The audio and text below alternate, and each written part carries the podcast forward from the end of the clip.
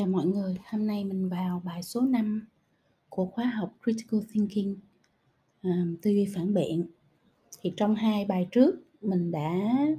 nhắc đến hai cái kỹ năng và khả năng đầu tiên trong cái bộ kỹ năng tư duy phản biện đó là kỹ năng thu thập thông tin liên quan và khả năng nhận biết và quản trị thiên kiến nhận thức. À, một lần nữa nếu như mà bạn chưa có học qua phản tư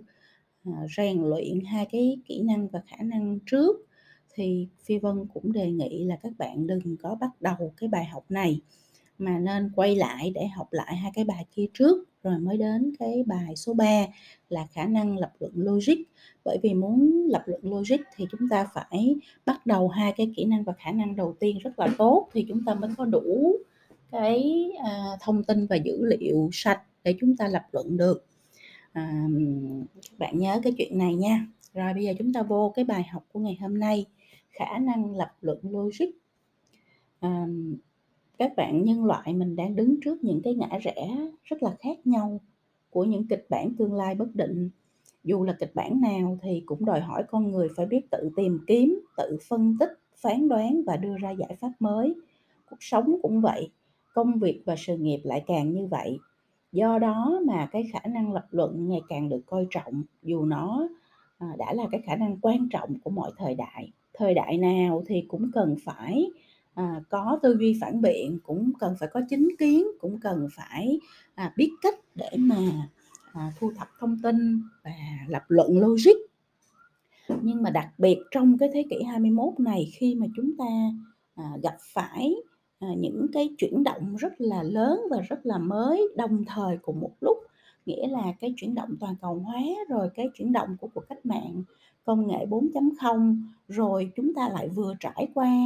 một cái à, khủng hoảng lớn của nhân loại đó là Covid-19 thì tất cả những cái chuyển động này nó đều à, cùng một lúc cộng hưởng với nhau tạo nên sự bất định ghê gớm và nghiệt ngã ở phía trước cho tất cả những chúng ta những người à, cho dù là đang đi học hay đang đi làm hay đang à, đi tìm cho mình một cái hành trình tương lai mới. À, cái khả năng à, trong trên cái hành trình và trong cái bối cảnh mà nó rất là uh, vô định như vậy thì cái khả năng cứu tinh tức là khả năng phân biệt được người lãnh đạo và người đi theo người thành công uh, là nhờ nhờ biết đường lèo lái và kẻ thất bại vì loay hoay giữa những xa lộ đầy thông tin nhưng không một hướng đi minh bạch. Thì cái khả năng này chính là cái khả năng mà nó giúp cho chúng ta định hình lại à, nhìn rõ được à, những gì đang xảy ra ở xung quanh mình nhìn rõ được cái đám sương mù của tương lai phía trước à, hiểu được à, là mình cần phải cực kỳ bình tĩnh và cực kỳ logic khi mà mình à, tiếp nhận thông tin khi mà mình tìm hiểu và nghiên cứu về à, tương lai để mà định hình cái tương lai phía trước cho bản thân mình. Khả năng lập luận logic ha các bạn đây là một cái khả năng mà thật ra nếu mà bạn thiếu cái này á thì bạn sẽ không có chính kiến mà như vậy thì bạn đi làm bạn sẽ không thể nào mà đưa ra được những cái lựa chọn và quyết định à, hay đúng hợp thời thế phù hợp với nguồn lực à, và mang tính tương lai được cả. Và nếu mà như vậy thì bạn sẽ cả đời chỉ có đi làm à,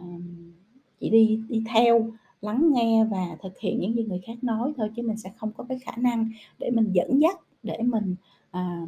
đột phá bứt phá và tìm được những cái chân trời thành công mới. Rồi bây giờ mình quay trở lại về khả năng lập luận logic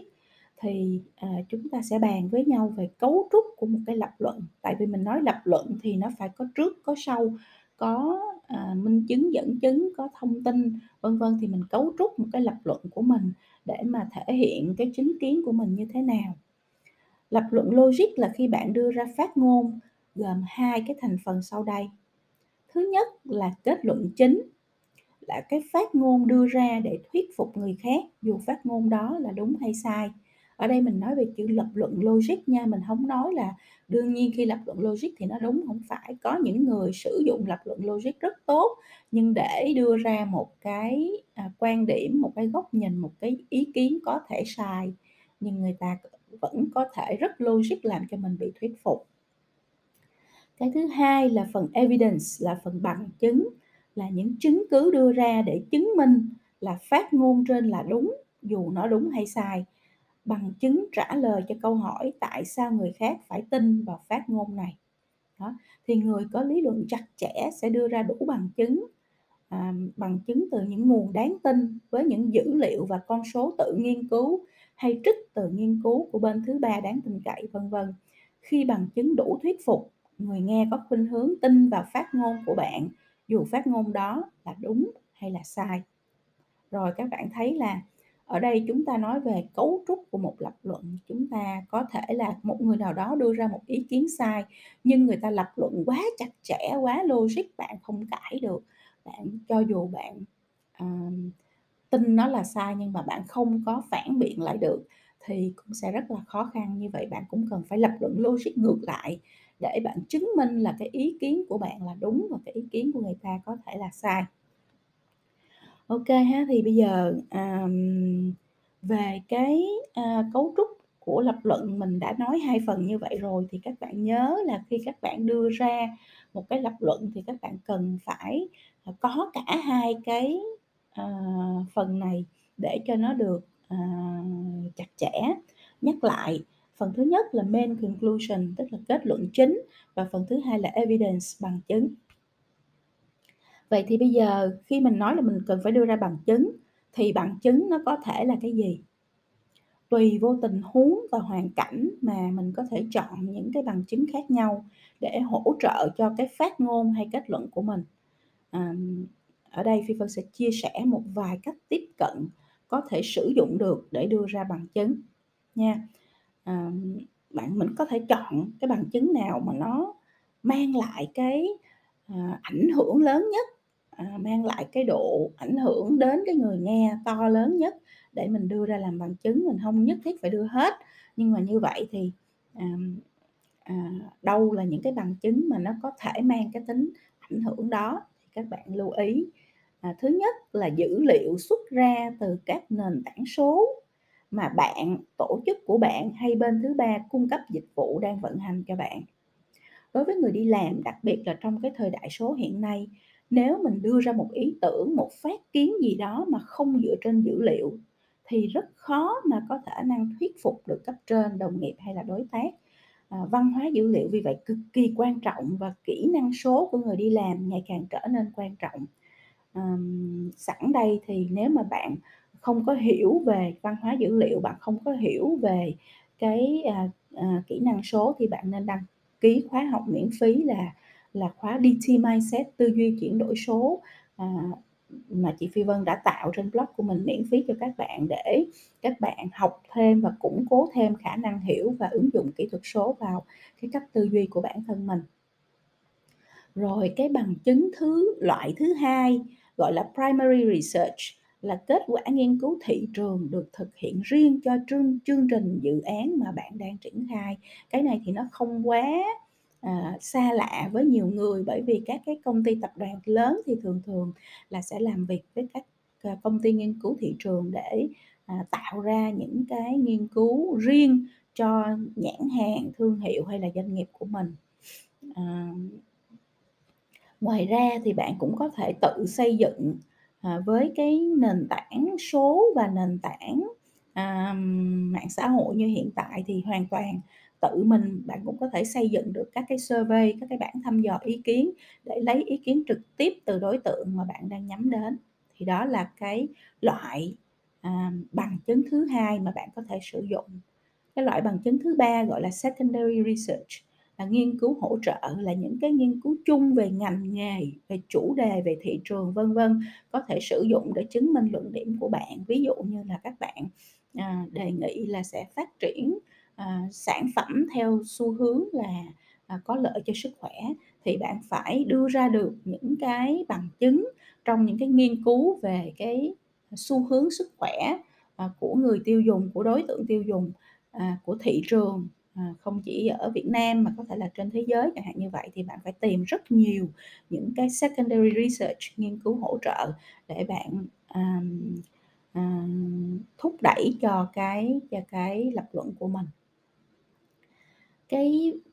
loại bằng chứng thứ tư mà bạn có thể sử dụng là case study, là ví dụ của những trường hợp tương tự, um, của người khác, của tổ chức liên quan khác, à, có thể lấy làm ví dụ mẫu cho vấn đề bạn đang giải quyết. Chẳng hạn như là bây giờ bạn nói là mình cần phải có cái tính năng mới trên cái app của cái, um, công ty của mình, thì bạn có thể lấy case study từ những cái nhãn hàng khác người ta đã, uh, phát hành cái tính năng này và nó mang lại những cái lợi ích như thế nào cho người dùng cũng như là cho doanh nghiệp, thì mình sử dụng case study. Cái loại bằng chứng thứ năm mà bạn có thể sử dụng là kết quả thử nghiệm và là mẫu thử mà bạn đã pilot, tức là bạn thử nghiệm trên một cái diện, à, nhỏ nhưng là mà nó cho mình một cái kết quả,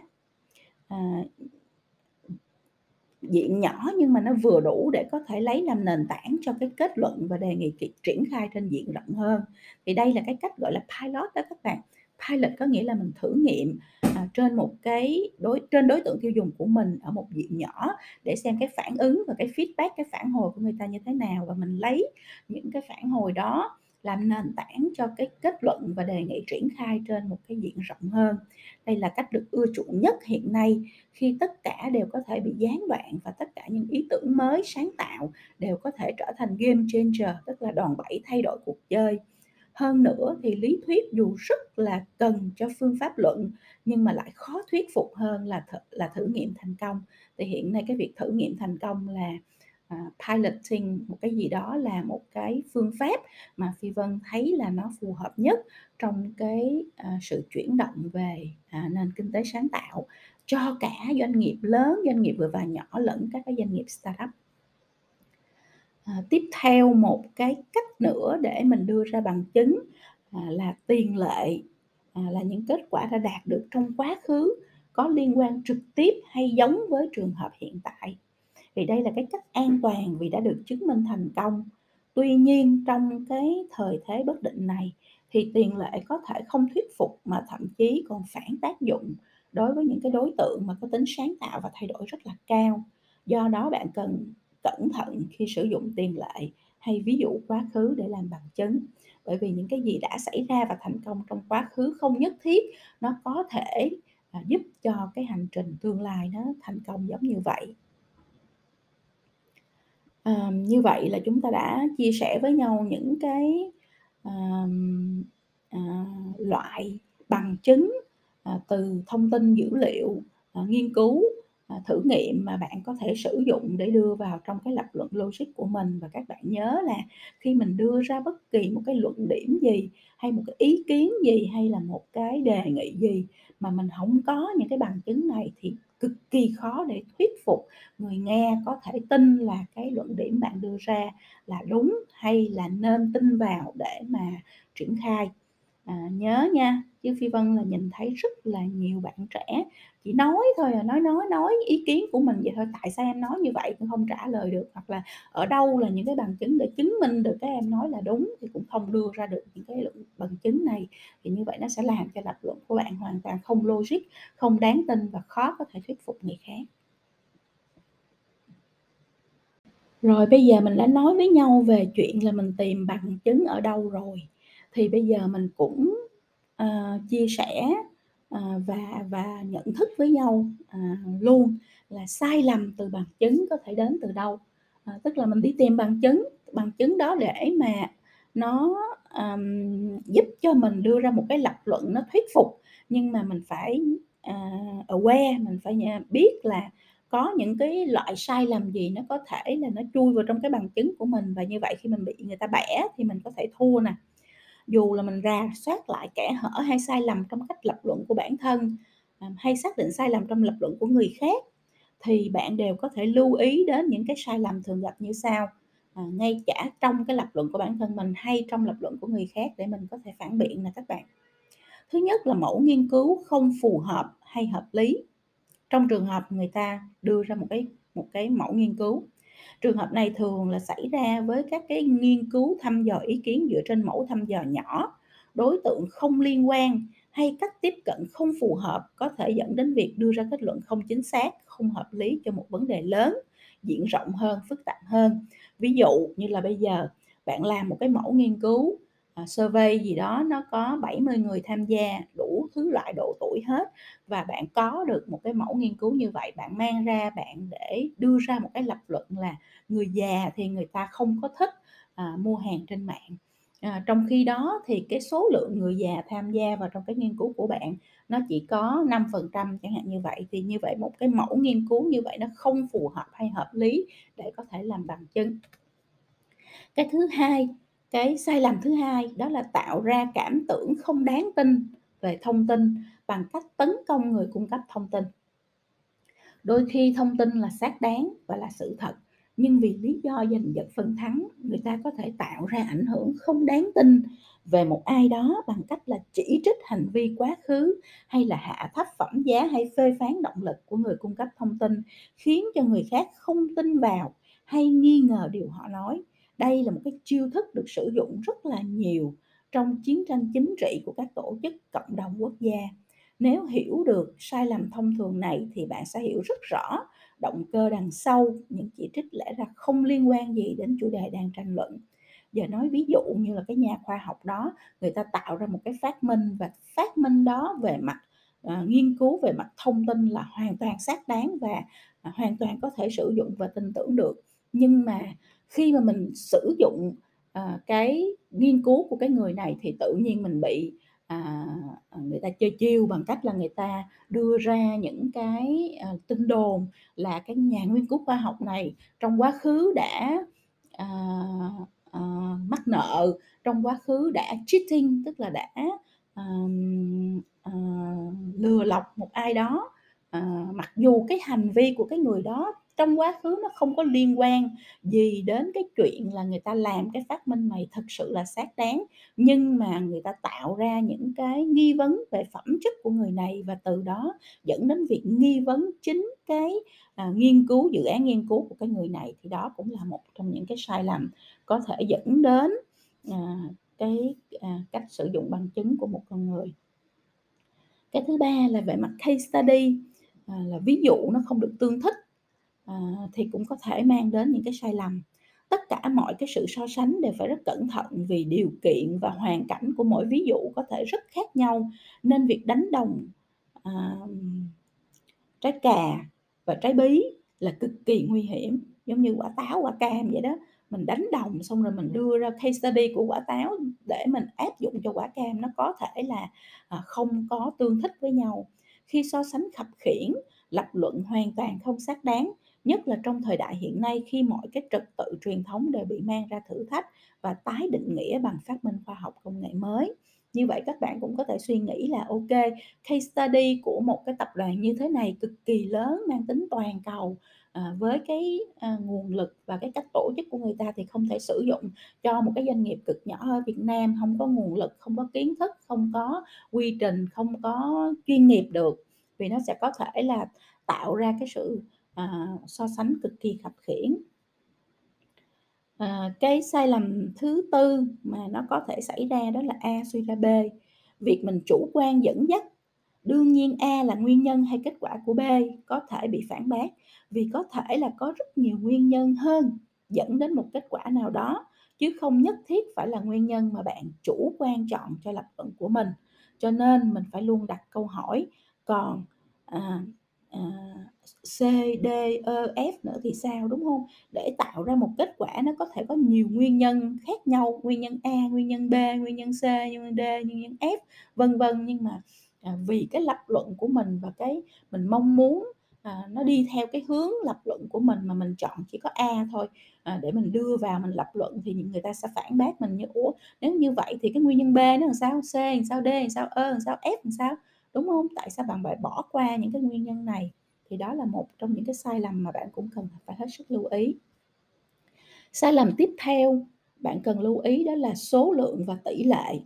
Lưu ý việc sử dụng những cái tỷ lệ phần trăm nghe rất là ấn tượng. Ví dụ mình nói là 75% đồng ý triển khai, nhưng 75% là 3 trên 4 người trong một tập thể cả trăm người, thì tỷ lệ đó không có ý nghĩa gì hết. Cho nên lưu ý là cách ai ai đó xử lý dữ liệu thô, người ta hoàn toàn có thể xào nấu dữ liệu thành món nào đó có lợi cho nồi cơm của họ. Thì mình lưu ý cái này khi mà người ta lập luận, người ta đưa ra số lượng, người ta đưa ra tỷ lệ thì bạn phải hiểu đằng sau của những cái con số đó nó là cái gì. Sai lầm tiếp theo có thể nhìn thấy đó là kết luận dựa trên sự thiếu bằng chứng. Có rất nhiều thứ trên đời chưa tìm được, chưa chứng minh được, chưa điều tra ra nhưng không có nghĩa là không có. Cho nên là lưu ý đừng có vội đưa ra kết luận dựa trên cái sự thiếu chứng cứ có sẵn vì thật ra không ai biết là chứng cứ đó khi nào sẽ hiện nguyên hình. Ví dụ nếu mình đưa ra kết luận AI, tức là Artificial Intelligence, trí tuệ nhân tạo không thể thay thế được con người vì cho tới nay chưa ai chứng minh được AI thay thế được con người thì kết luận này hoàn toàn vô căn cứ. Với cái sự phát triển hiện tại của công nghệ không ai biết chuyện hoang đường gì có thể xảy ra, chưa xác định được không có nghĩa là không có và không thể không thể à, xảy ra trong tương lai. Nha nên cái việc mà kết luận thì đừng kết luận dựa trên cái sự thiếu bằng chứng. Một cái sai lầm tiếp theo đó là ép vào lựa chọn. Để đạt được mục đích của mình đôi khi người ta lập luận có thể là đưa ra những cái dẫn dắt hay lựa chọn mang tính ép uổng người khác ví dụ như là anh phải chọn a hay b. Ủa mà tại sao phải chọn a hay b, không chọn thì sao? Chọn c, d e f thì sao? Ai bắt ai phải chọn theo ý của ai? Người hiểu về lập luận sẽ không để cho người khác dẫn dắt và ép mình vào một tình huống theo ý người ta. Cần tỉnh táo khi lắng nghe để mình hiểu cái cách dẫn dắt có hợp tình hợp lý hay không. What if? Nếu như vậy thì sao? Why not? Tại sao không à, tại sao không là như thế này? Qua nó tại sao không phải là như thế kia? Đó là những câu hỏi nên đặt ra à, ra để mà mình cho thấy có nhiều trường hợp hơn. À, tránh rơi vào cái bẫy mà người ta đặt sẵn ra cho mình là chỉ có a hay là b. Một sai lầm khác có thể xảy ra về bằng chứng đó là possible versus certain. À, chuyện có thể không có nghĩa là chắc chắn. Khi muốn ảnh hưởng theo kiểu lùa gà vào chuồng thì người ta có thể gieo một cái hạt gì đó vào đầu bạn rồi từ từ chuyện có thể à, bỗng trở thành đương nhiên và là sự thật không thể chối cãi. Lưu ý và tỉnh táo khi xác minh bằng chứng đưa ra. Có thể là có thể tức là nó chưa có chắc chắn còn chắc chắn là chắc chắn không bao giờ được đánh tráo khái niệm giữa có thể thành chắc chắn. Đặc biệt là đối với những người mà người ta biết cách nói và người ta biết cách gieo à, hạt thì người ta có thể làm cho bạn à, dẫn dắt bạn từ những cái hoang mang vô định hoặc là à, không chắc chắn thành một cái chuyện có như là sự thật rồi à, như là có rồi vậy đó rồi một cái sai lầm khác mà bạn nên lưu ý đó là sử dụng ngôn từ mơ hồ, chung chung và kém minh bạch. Cái này là Việt Nam xài rất tốt luôn nè. Đây là cách tung hỏa mù ngôn từ bằng cách sử dụng từ ngữ đa nghĩa, khái quát, có thể diễn giải thành nhiều ý bằng nhiều cách trong trường hợp khác nhau, trong những nhiều trường hợp khác nhau. Và đây là cách mà những người giỏi ngôn từ họ có thể sử dụng để đánh tráo khái niệm gây hoang mang mất phương hướng cho người nghe để dễ dàng hướng họ theo kết luận của mình. Cho nên cái gì thì nói ai nói gì thì nói. Chung chung thì mình sẽ hỏi vô cụ thể mình sẽ hỏi vô chi tiết mình sẽ hỏi vô vấn đề để mình không có bị dẫn dắt trong một cái mớ rối tung của những cái khái niệm rất khác nhau. Thì đó là những cái sai lầm trong cái việc sử dụng bằng chứng để mà lập luận à, bạn có thể sử dụng khi bạn hiểu được những chuyện này thì bạn sẽ tránh được sai lầm trong chính cách lập luận của mình. Mà bạn cũng tìm ra được sai lầm trong cách lập luận của người khác thì như vậy bạn sẽ rất là rõ ràng về những gì người ta nói. Bạn sẽ có cái nhìn rất là đúng đắn minh bạch về cái gì đúng cái gì sai và vì vậy mà bạn có thể à, xác định được chính kiến của mình hoặc bạn có thể à, hiểu đúng và hiểu đủ à, hoặc là hiểu đúng hiểu sai về cái lập luận của người khác. Lập luận là việc bạn làm và chịu ảnh hưởng hàng ngày trong cuộc sống cũng như trong công việc. Nhưng những cái lập luận ta đưa ra hay người khác đưa ra nó có logic hay không? Thì mỗi người cần phải có cái khả năng phân tích và đánh giá. Không phải cái gì nghe nó cũng đúng không phải cái gì thầy cái gì mà thấy nó cũng là chân lý không phải ai cũng logic không phải kết luận nào cũng hợp lý. Người có tư duy phản biện là người luôn luôn rất là khách quan, là người có hệ thống tư duy, suy xét đánh giá vấn đề một cách rất là khoa học, dựa trên bằng chứng xác đáng và là người cực kỳ tỉnh táo, không bị ảnh hưởng bởi cảm xúc, không bị dẫn dắt, không bị tung hỏa mù, không bị, à, người khác, à, lừa gạt mình trên những cái lập luận rất là giả dối. À, thì đó là, cái phần về việc là sai lầm trong lập luận nó có thể là cái gì. À, các bạn hôm nay cái bài học này là một cái bài học cực kỳ quan trọng và nó mang tính là nó, à, phân định rất là rõ ràng giữa người không có tư duy phản biện và người có tư duy phản biện. Người mà không có tư duy thì người ta nói cái gì cũng tin, người ta lập luận sai cũng không biết, người ta vẫn dắt mũi mình thì mình cứ đi theo, à, cho đến lúc mình vỡ mộng mà không hiểu tại sao. Đó, trong khi cái người mà người ta hiểu về lập luận và những sai lầm trong lập luận thì người ta cực kỳ tỉnh táo, người ta phân định rất rõ ràng con người và sự việc, lập luận logic và bằng chứng, Ờ, người ta biết bằng chứng nào đúng, bằng chứng nào sai, lập luận nào đúng, lập luận nào không xác đáng và người ta có cái nhìn, cái góc nhìn riêng của mình, người ta có sự đánh giá riêng của mình và người ta có chính kiến riêng của mình, chứ người ta không bao giờ chỉ, à, lắng nghe và đi theo những gì người khác nói một cách rất là mù quáng. À, cái này nó cực kỳ thiếu trong xã hội Việt Nam, à, và cực kỳ thiếu trong, ờ, cái, Ờ, xã hội tung hỏa mù khi mà ai ai cũng có thể trở thành, à, KOL, người dẫn dắt ý kiến của người khác ở trên mạng. Ờ, đôi khi là người ta dẫn dắt bằng những cái chiêu thức về cảm xúc, chiêu thức về, chiêu dụ, chiêu thức về, việc là họ lạm dụng cái, niềm tin hay là lạm dụng cái sự không hiểu biết của người khác để mà, làm cho người ta mù quáng. Thì để có thể, à, trở thành một người sống tỉnh táo được trong cái xã hội hỏa mù như bây giờ thì bạn rất rất cần là phải trở thành một người có tư duy phản biện và nó cũng sẽ là cái, à, kỹ năng mà nó sẽ giúp cho bạn đi trước thời đại, đi trước người khác, à, và luôn luôn là hướng bạn đi về phía trở thành một người lãnh đạo. Thì, à, bài học này Phi Vân, à, không nói biết nói sao hết, rất là đam mê nó và và nghĩ là nếu mà bạn có thể, à, dành thời gian của mình để mà rèn luyện nó thì, à, bạn sẽ trở thành một người rất là khác,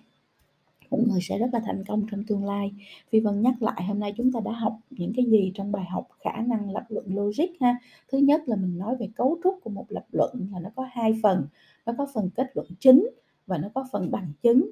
Mình cũng đã chia sẻ với nhau bằng chứng nó là cái gì, à, và mình và mình nói là dữ liệu xuất ra từ các nền tảng số mà bạn, tổ chức hay bên thứ ba cung cấp dịch vụ đang vận hành. Bằng chứng có thể là primary research, kết quả nghiên cứu thị trường được thực hiện riêng cho chương trình, dự án mà bạn đang triển khai. Nó có thể là secondary research, nghiên cứu hỗ trợ, nó có thể là case study, ví dụ trường hợp tương tự, nó có thể là kết quả thử nghiệm là mẫu thử mà bạn đã pilot, tức là thử thử nghiệm trên một diện nhỏ.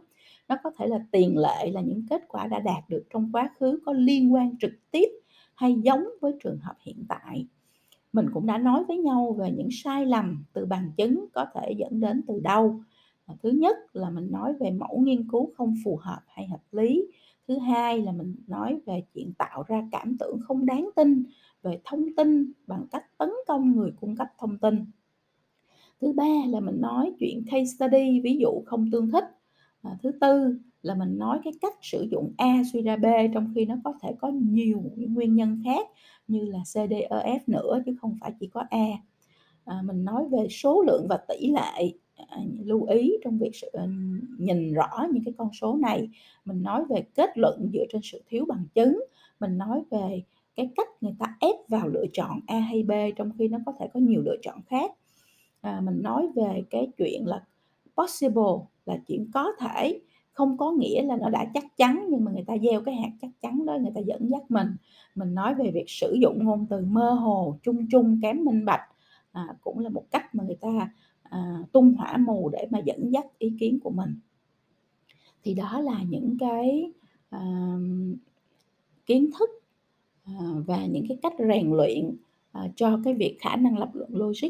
của mỗi con người. Phi Vân rất mong là các bạn sẽ dành thời gian để đọc đi đọc lại, học bài này, à, ghi chú thật là kỹ và phản tư trên từng cái gạch đầu dòng một mà chúng ta đã có trong bài để mình biết là mình đang làm cái gì không tốt, mình đã mắc những sai lầm gì trong lập luận, mình đã thấy những sai lầm trong lập luận của người khác mà trước đây mình tin tưởng như thế nào để mình có thể chuẩn bị mình, uh, tạo ra những cái lập luận mới từ đây về sau, mang tính logic hơn, với những cái bằng chứng xác đáng hơn.